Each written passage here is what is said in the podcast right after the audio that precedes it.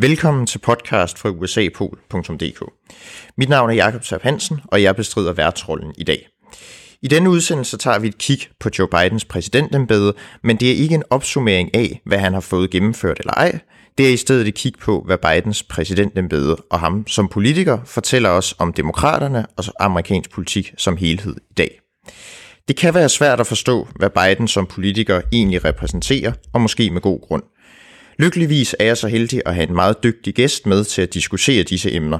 Han er seniorforsker ved Dansk Institut for Internationale Studier, Ph.D. og en flittigt benyttet USA-analytiker i tv, radio og på skrift, hvor han hjemmevandt udlægger teksten i både amerikansk indrigs- og udenrigspolitik. Rasmus Sinding Søndergaard, for første gang med i øh, den her podcast. Tusind tak, fordi du havde lyst. Det er mig, der takker for invitationen. Det er jo, altså, det er jo et meget stort emne, det her med, øh, hvordan Bidens præsidentembede har, øh, hvad skal man sige, har forløbet, og hvad det har, hvad det sådan ligesom illustrerer omkring amerikansk politik øh, og partierne som helhed i dag. Så lad os prøve sådan at starte et sted. Og jeg sådan ligesom i akter Biden selv, så ser jeg på, en, på den ene side den her mand, der har årtiers erfaring i senatet som vicepræsident, og som derfor nærer en stor respekt for de politiske institutioner, og også for det her ideal om at være tværpolitisk.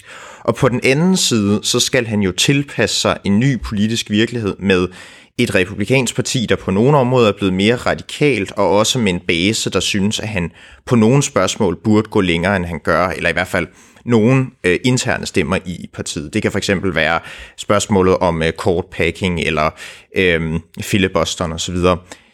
Oplever du også øh, sådan et spændingspunkt i hans øh, præsidentembede? Ja, det gør jeg da. Altså, det er rigtigt nok, som du siger. Altså, Biden øh, er jo en mand af systemet om nogen, kan man sige, og der er ingen tvivl om, at han føler en stor øh, forpligtelse over for embedet og over for at opretholde institutionerne. Så han har meget stor respekt for ikke at, at rokke skibet for meget, så at sige. Ikke? Altså at få tingene til at fungere og leve efter reglerne. Og derfor har han måske også haft øh, vanskeligt ved, eller har i hvert fald valgt at ikke at imødekomme nogle af de her krav, især fra hans egen øh, sådan yderfløj i partiet, om at, at ligesom rive op i systemet. Altså det er jo ikke nogen hemmelighed, at amerikansk politik har været i, i gridlock i, i en længere periode, også før Trump og også før Biden.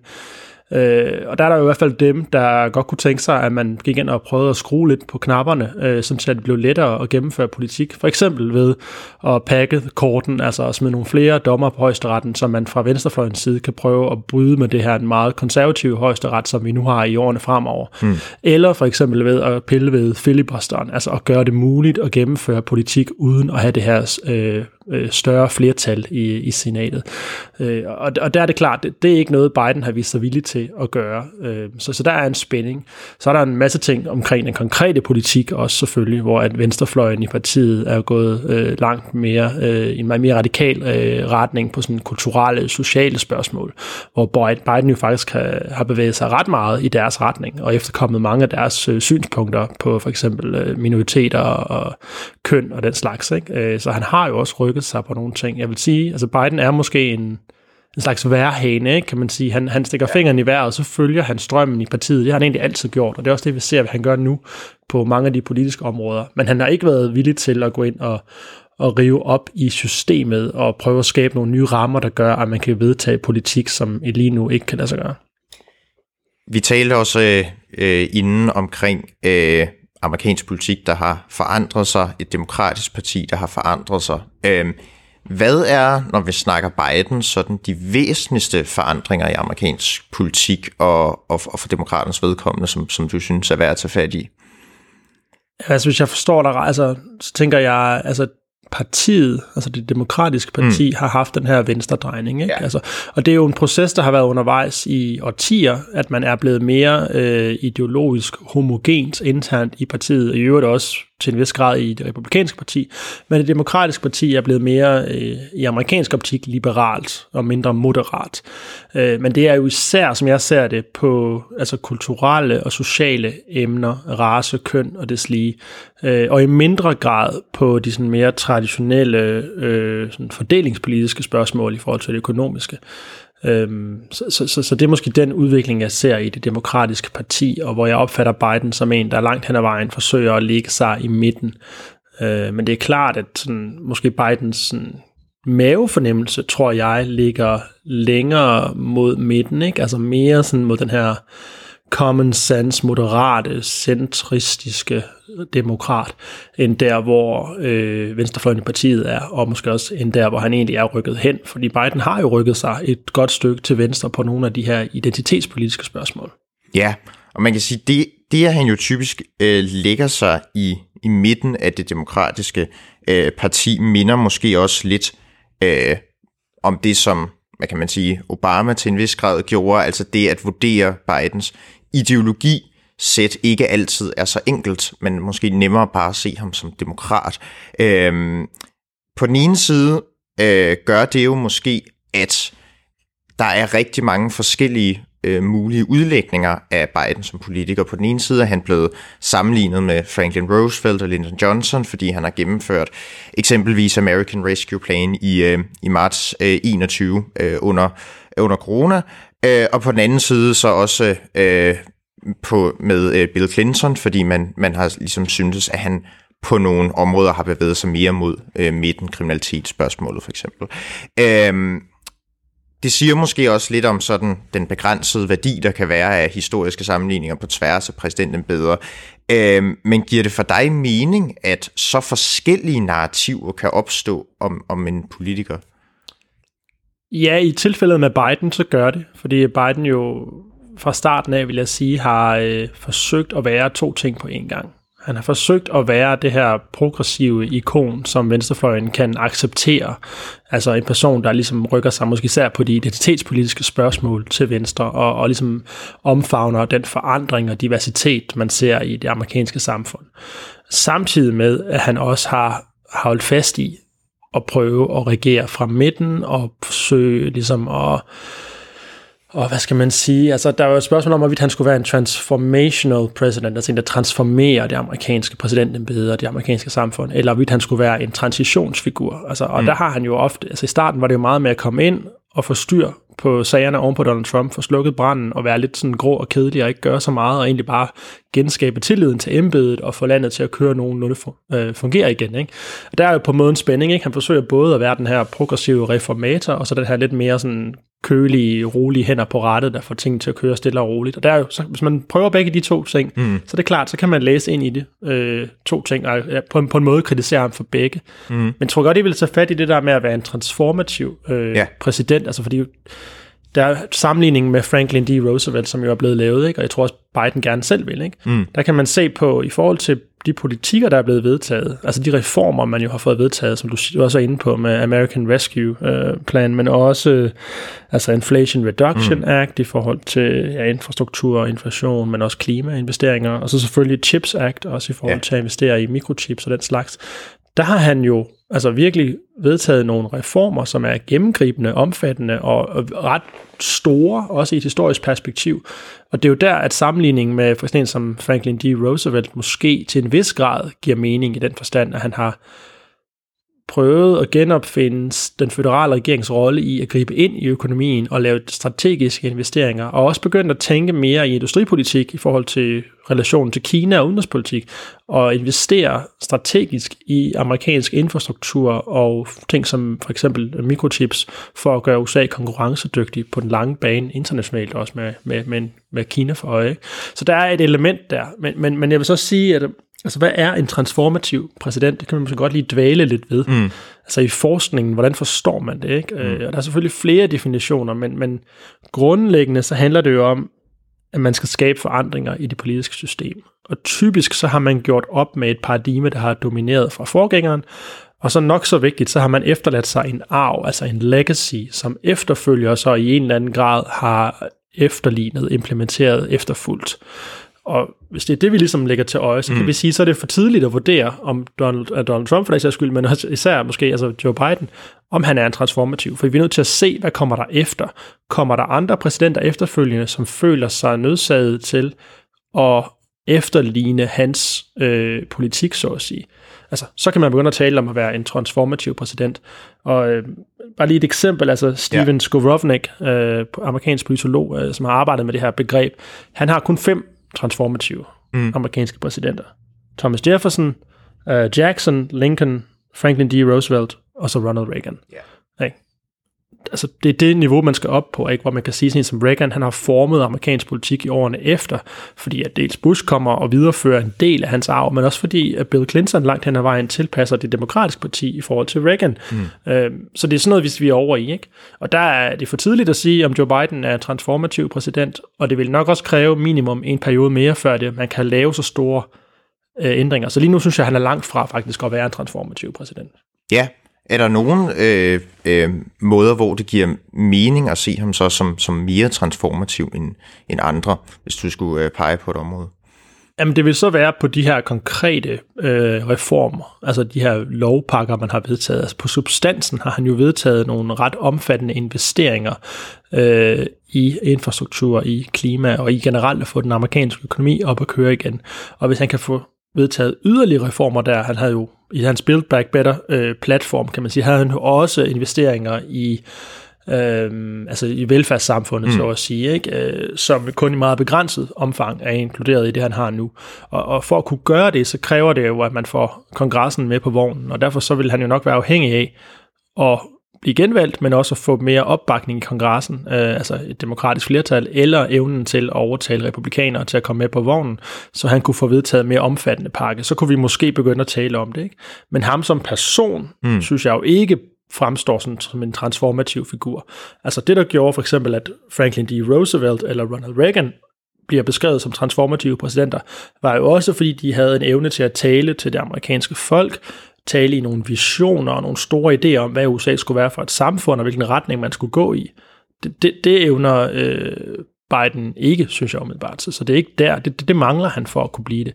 På mm. sin vis kan man sige, at Donald Trump har mere potentiale til at blive transformativ i den forstand, at han har virkelig rykket ved, hvad det republikanske parti er for en størrelse, og også egentlig i, hvordan præsidentembedet fungerer. Og det er ikke nødvendigvis ment som en ros, men, men han har i hvert fald rykket ved nogle ting, som gør, at hvis vi fremover ser den udvikling fortsætte i det republikanske parti, og også den udvikling i amerikansk demokrati i det hele taget, at man går ned i en retning af, hvor præsidenten har den her mere volatile øh, og sådan, øh, stil, skal man sige, så kunne man måske tale for, at han på sigt kunne fremstå som en, der har transformeret amerikansk politik.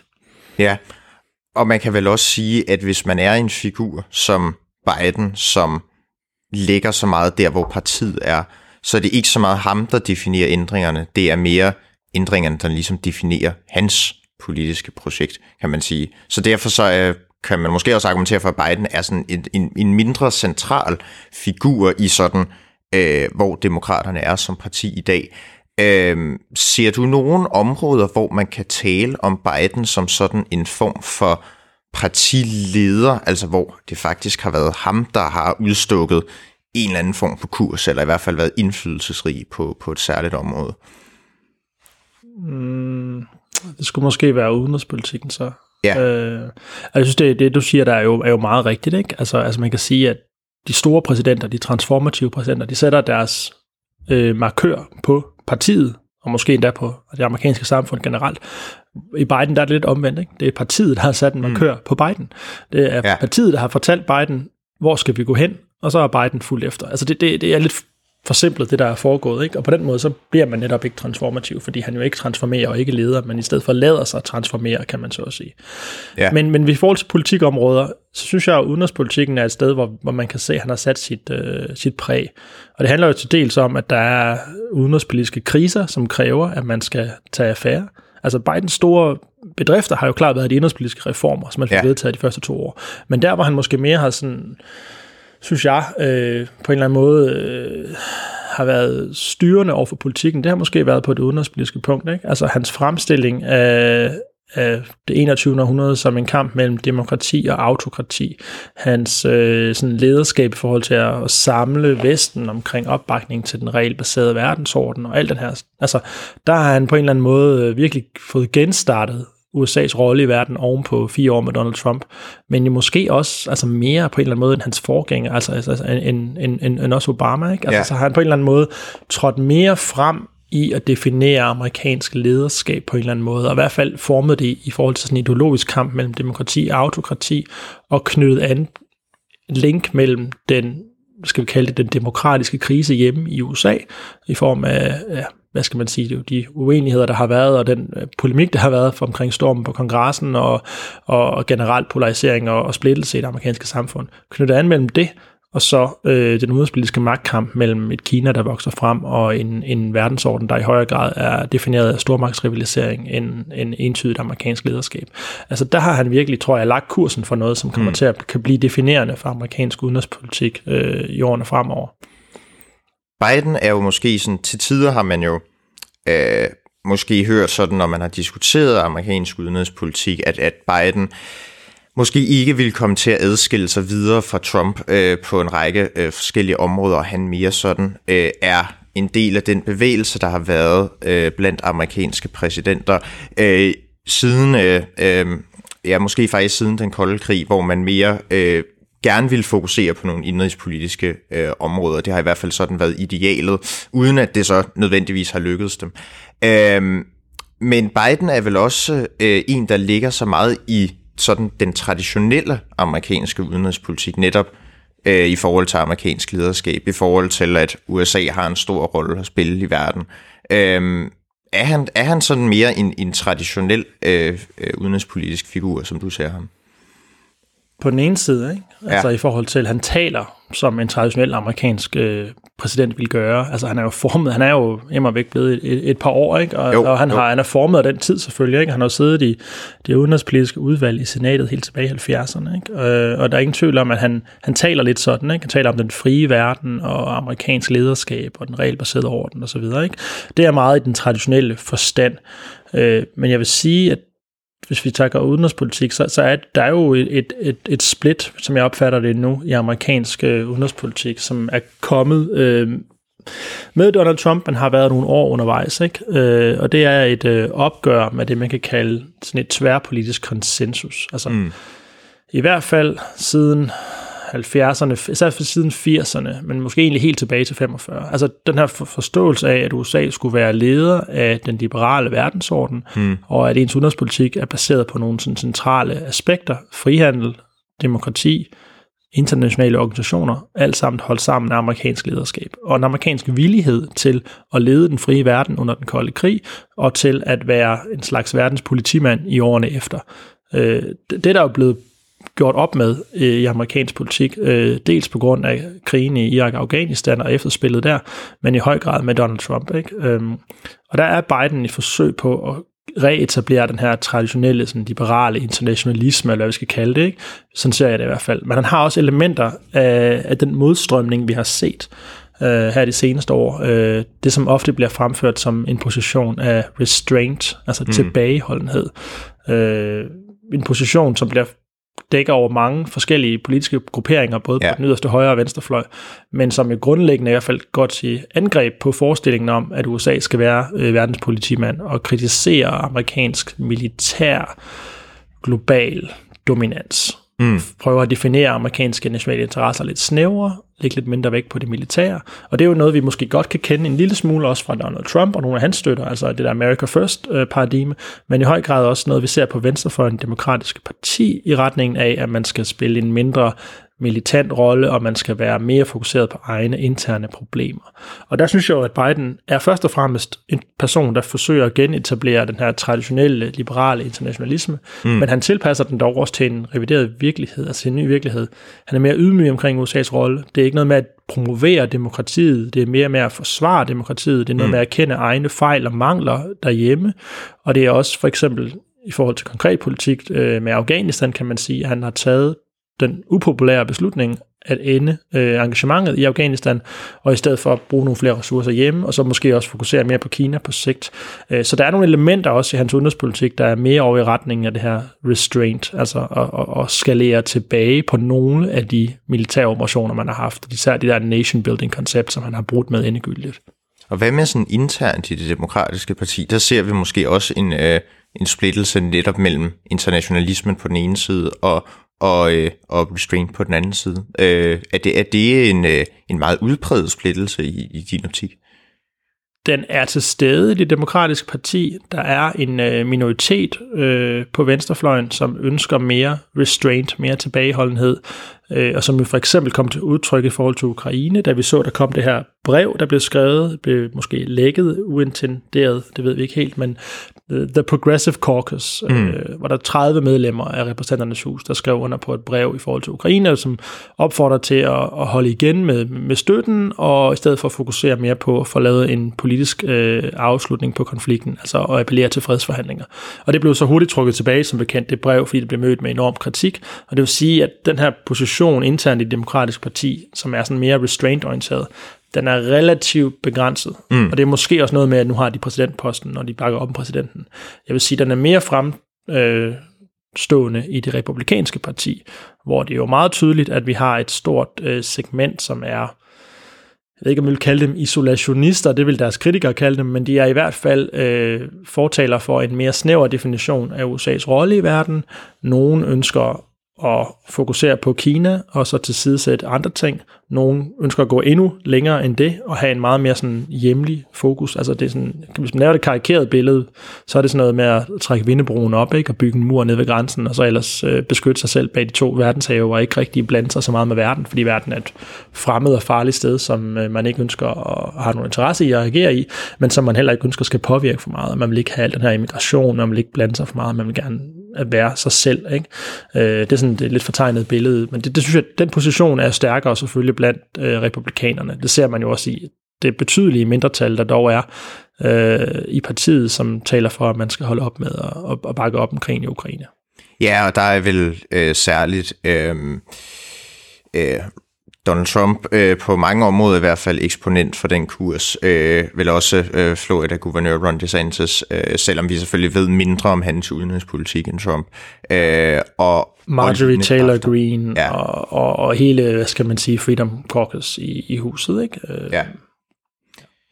Øhm, så, så altså, hvis du skal, man kan sige, det, det der vel er sådan nogle af de traditionelle elementer i Bidens øh, udenrigspolitik stadigvæk er vel også, altså for eksempel klimaspørgsmålet lader det jo til, øh, at han øh, for eksempel med hurtigt at få USA til at genindtræde i Paris-aftalen. Øh, der kan også være et andet område, såsom det amerikanske forhold til Israel, som vi ser udspille sig nu. Altså jo, man kan sige, selvfølgelig udtrykker USA bekymring om det, der foregår, men, men sådan grundlæggende kan man jo godt se, hvor vigtig en brik i amerikansk udenrigspolitik, som, som, som Israel er.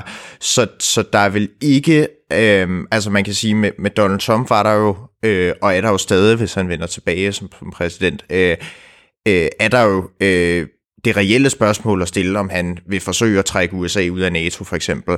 Men der er vel ikke så mange hegnspæle, som på samme måde bliver revet op og sad over under Biden, eller hvad tænker du? Nej, det er jeg helt enig med dig i. Det er klart. Altså, det, det, det er der ikke, nej. Det er jo derfor, at han grundlæggende forsøger at genskabe USA's position internationalt øh, hvorimod Donald Trump forsøger radikalt at, at revidere den. Ikke? Øh, men Biden forsøger dog at tilpasse, og, og, og jeg vil sige, et element, det er, øh, at man for eksempel modsat Donald Trump, øh, tillægger alliancer øh, stor betydning. Ikke bare NATO selvfølgelig, men også øh, USA's allierede i øh, Asien, ikke mindst øh, The Quad, øh, og også den nye aftale, vi så med AUKUS, altså mm. Storbritannien øh, og Australien. Øh, mm. Det afspejler sådan traditionelt, at man vægter alliancer højt, og at man også har alliancer med de folk, man har værdifællesskaber med i form af demokrati og så videre. Men der er den interessante krølle på den, at man gør det fra Bidens side. Øh, ikke kun fordi man synes, det er det rigtige at gøre, men også fordi man går ud og off- offentligt og siger, at man erkender, at det er nødvendigt at gøre. Altså mm. USA er ikke længere i en position, hvor det er et valg om man vil være multilateral, eller om man vil øh, samarbejde med allierede, hvis man vil have den verden, man gerne vil have. Det er et krav, det er en nødvendighed, som følge af, at der er den her magtspredning i verden, hvor vi ser andre magter, der, der vinder frem og får en større indflydelse på international politik, og USA's relative magt derfor er for nedadgående på en række punkter. Ikke? Altså det, det synes jeg er en interessant distinktion. Det har man erkendt fra Biden-administrationens side af, at det ikke kun er øh, godt at øh, bero sig på alliancer, det er simpelthen nødvendigt. Øh, så, så, så man hiver ikke hegnspælene over, men man betoner dog en erkendelse af, at USA's rolle i verden er under forandring, og at man har behov for allierede i højere grad, end man for eksempel havde i 90'erne og 0'erne. Man kan sige sådan, Obama ville jo selvfølgelig aldrig sige, øh, at alliancer ikke var vigtige, men øh, nu hvor han er Bidens demokratiske forgænger i embedet, er der så på det område nogle nuanceforskelle?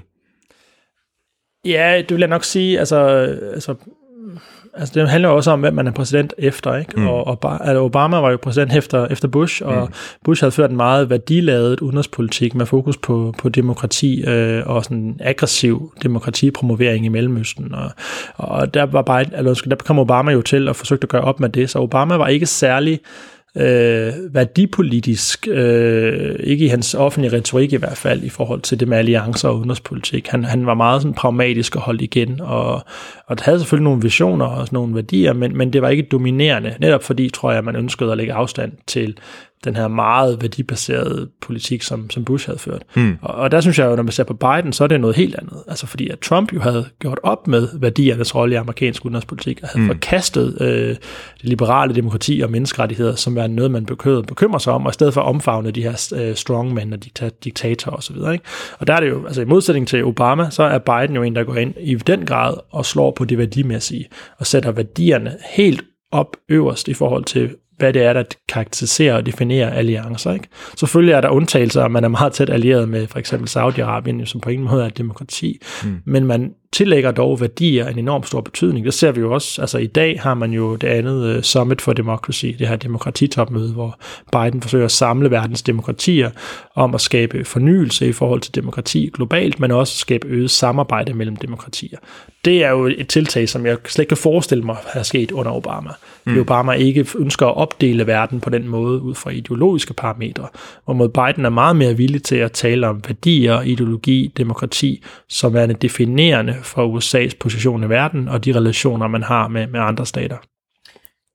Sådan Bidens øh, udenrigspolitik overordnet er jo også, altså måske også lidt præget af, at han øh, i hvert fald på nogle områder har lagt sig også der, hvor den, ligesom den generelle stemning er. Altså man kan sige sådan, Øhm, I starten af nullerne var han jo for eksempel fortaler for, for øh, Irakrigen, øh, men har jo også tidligere øh, haft nogle positioner i en anden retning. Altså for eksempel, øh, han var... Øh, øh, modstander af interventionen i Libyen under Obama. Øh, går man tilbage til 90'erne, var han jo sådan set også modstander af golfkrigen i begyndelsen. Så, så kan det også på nogle parametre være, være svært sådan at finde den, den overordnede linje, hvor han er i forhold til måske sådan noget med militær intervention og militærmagt?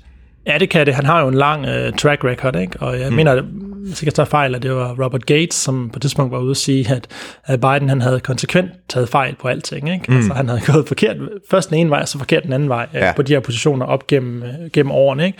Og det er klart, at han har haft forskellige positioner, så det kan være vanskeligt. Og det tror jeg, som du siger, det handler om, at i forhold til for eksempel med, med Irak og så videre, at han lå i midten af partiet, og ja. den fulgte, øh, ikke? i modsætning til en figur som Obama, som jo var mere i periferien på det tidspunkt, og også lidt yngre, og derfor ikke så central måske, men som altså, lå udenfor. Ikke? Øh, øh, men jeg synes, der er en tendens dog øh, ved Biden, som er, at han har været betænkelig ved anvendelsen af militærmagt. Man kan finde eksempler for og imod, men altså, hvis vi også ser på hans rolle som vicepræsident internt i Obama-administrationen, så var han jo meget betænkelig øh, i forhold til Afghanistan. Ikke i forhold til selve krigen som sådan, men for eksempel, da man vælger tidligt i Obama-administrationen at lave den såkaldte search, altså hvor man kopierer øh, den der forøgelse af tropper, som man havde i Irak. Mm. At man kører den samme model, man sætter general Petraeus til at og, og, og orkestrere en samme øh, model ud fra sådan en betragtning om, man sætter en masse soldater ind her og nu, og så laver man en gradvis tilbagetrækning efterhånden, som man har opnået de militære resultater, man ønsker sig, og så skulle det så være en, en sustainable udvikling fremadrettet. Ikke? Øh, der er Biden en af de få meget indædte modstandere af den her search, af den her troppe forøgelse, fordi han fundamentalt ikke rigtig tror på den her sådan brede nation building agenda, øh, som er jo er en del af strategien på det tidspunkt, og han foretrækker i stedet for en meget mere snæver øh, counterterrorism tilgang til Afghanistan, og i øvrigt til krigen mod terror i det hele taget. Ikke? Så, så Biden har haft den her skepsis over for altså nation building, forsøget på at lave statsopbygning gennem omfattende militære interventioner, og så øh, civilt øh, humanitært arbejde knyttet til det. Øh, så der er i hvert fald en form for øh, konsekvens, vil jeg sige. Ikke? Han, han er ikke bange for at bruge militære midler over for, øh, for at opnå amerikanske mål, men han er modstander mod den her omfattende nation building agenda.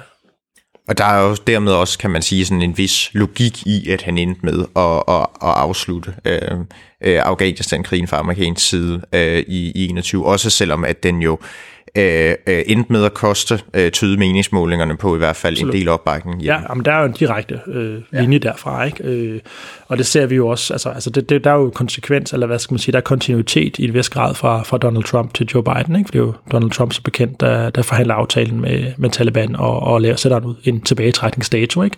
Og Biden kommer så til at, at videreføre i, i, i mere eller mindre grad den øh, politik. Ja. Øhm, hans, øh, øh, som sådan et øh, sidste delelement måske af, af udenrigspolitikken, hans, øh, hans, vi var lidt inde på det, hans, øh, hans tilgang til, øh, til selvfølgelig Ruslands invasion af, af Ukraine, har han jo øh, blevet rost meget for øh, evnen til at holde den vestlige koalition sammen, også over ret lang tid, må man efterhånden sige. Øh, er det også et, et billede, øh, du ser, og hvor, hvor ser du det måske mest konkret hen? Altså evnen til at holde sammen på koalitionen. Ja, ja jamen, altså det er klart, det er Ukraine, som er det definerende udenrigspolitiske spørgsmål. Det, det, for amerikanerne så handler det hele om Kina, og Kina er den systemiske rival, og det er det lange lys, man har på. Det er der, man er fokuseret. Ikke? Pivot to Asia, opbygge allieret i Kina, eller i Asien osv., inddæmme Kina, selvom man ikke kalder det inddæmning. Ikke? Når det så er sagt, så det, der kom den begivenhed, der definerer det, det har jo været Ukraine. Ikke? Og, og Biden har jo hele tiden haft fokus på at, at reetablere et bedre transatlantisk forhold, og der har Ukraine jo været en slags gave, kan man sige. Det er selvfølgelig noget, man helst havde været for uden, men i forhold til at samle øh, allierede på tværs af Atlanten, så har det jo virkelig været øh, noget, der har katalyseret den indsats. Ikke? Biden var jo i gang med at forsøge at knytte tættere bånd til Europa, inden det skete, men da det så skete, der har man virkelig kunne se, at det har været en lejlighed til for Biden så virkelig at samle øh, de europæiske allierede omkring USA, og der er selvfølgelig også andre lande med, men det er jo primært de europæiske lande, der, der, der er med i den koalition. Ikke? Og ja. der har man jo kunne se, at man har kunne lave altså de her møder på, i Ramstein på militærbasen i Tyskland, ikke? hvor man kan samle lande om at koordinere øh, bidrag. Altså både tilskynde hinanden til at gøre mere, give mere, men ikke mindst også at koordinere det, man giver. Altså, så det her det er virkelig sådan et trademark, eller et, øh, skal man sige, fra, fra Biden, ikke? at man har Præcis. formået at lave den her øh, samhørighed omkring øh, den her konflikt, ikke? hvor man er enige om tingene, man taler om tingene, man holder, men det er systematisk koordineret. Ikke? Altså det, det, det, det, det, er sådan, det er noget, det Biden jo rigtig gerne vil gøre. Ikke? Det er jo noget af det samme, man forsøger i forhold til demokrati, netop med det her demokratitopmøde også.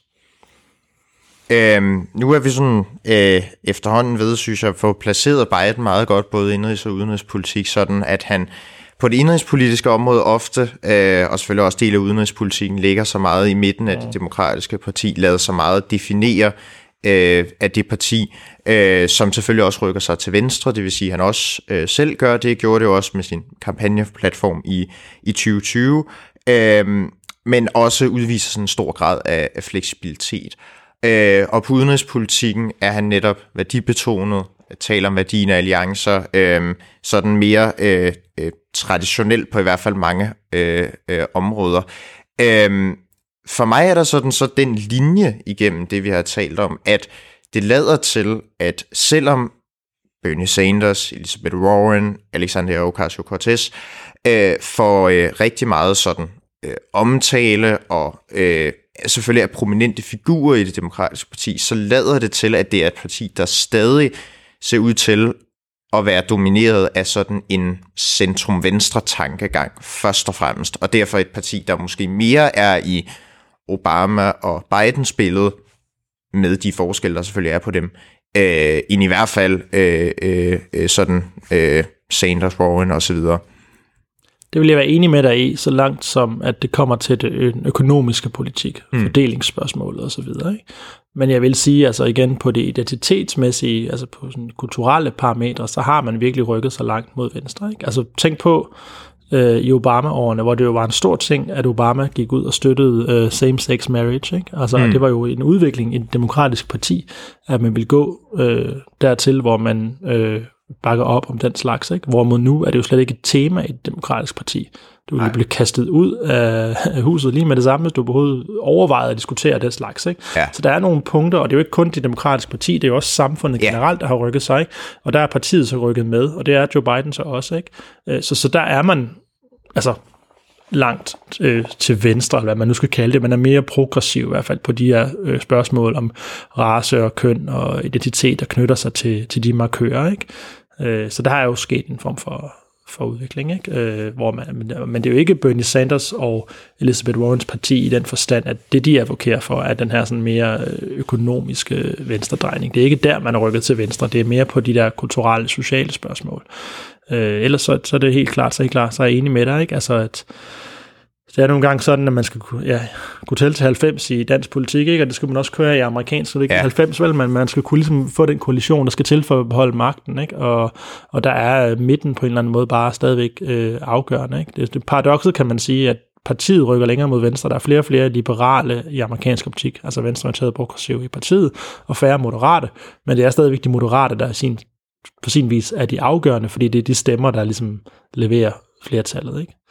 Jo, og man kan sige, et, altså, øh, det med, øh, med ægteskabet mellem homoseksuelle er jo et, et, et godt eksempel på sådan, hvordan øh, demokraterne og, øh, og, og det amerikanske samfund rykker sig til venstre, fordi altså, man kan sige, som, som, det, det, er jo, det er jo svært at se det som sådan et egentligt politisk øh, øh, sådan stridspunkt længere. Øh, Biden var jo øh, interessant nok jo også ham, der kom med Obama i forkøbet på, på, på det område.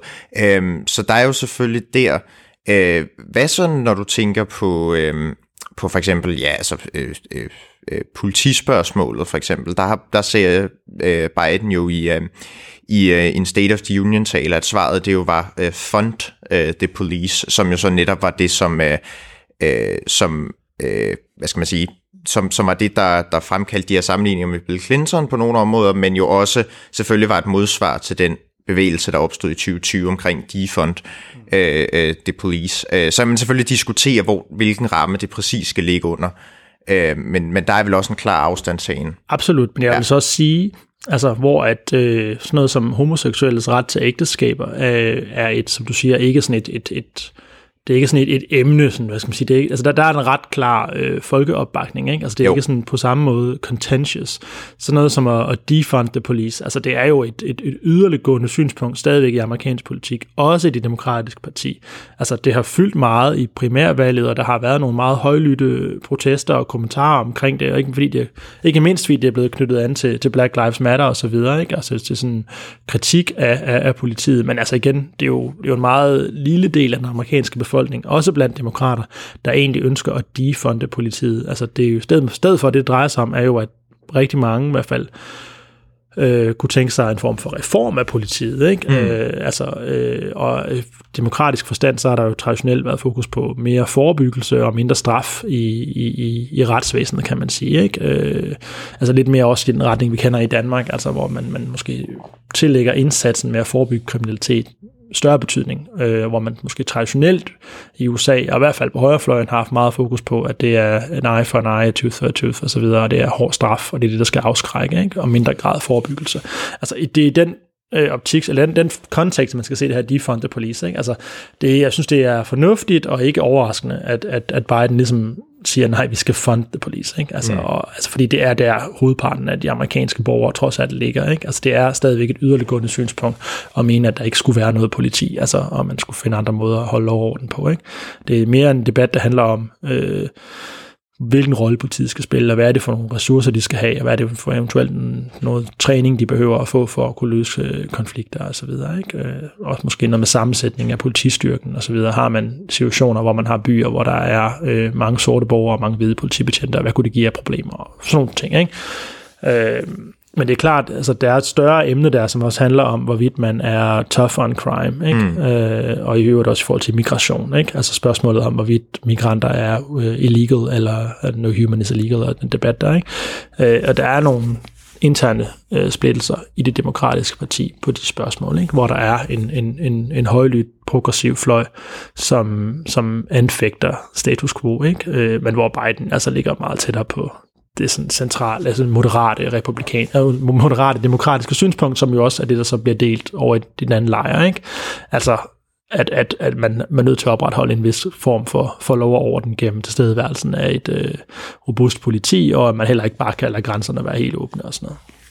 Så det, øh, man kan sige, venstrefløjens øh, så man diskuterer, øh, hvordan den selvfølgelig er afstedkommet, men, men venstrefløjen, sådan helt store afmærkning på, på det demokratiske parti har i høj grad været på, og på Biden, har jo været så på, på, øh, på de mere kulturelle, sociale spørgsmål.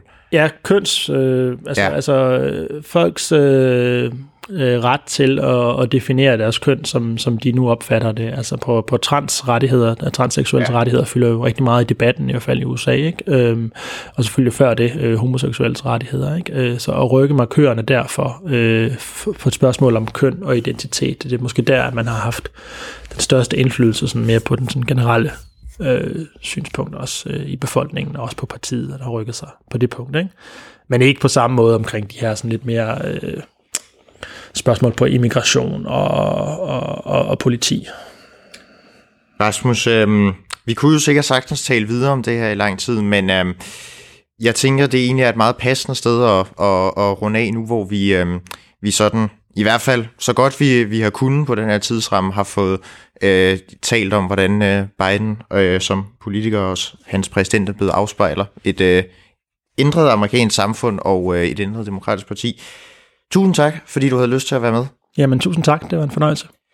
Og øh, tusind tak til jer også, fordi I øh, lyttede med. Vi øh, håber, I vil lytte med til øh, flere podcasts på gensyn.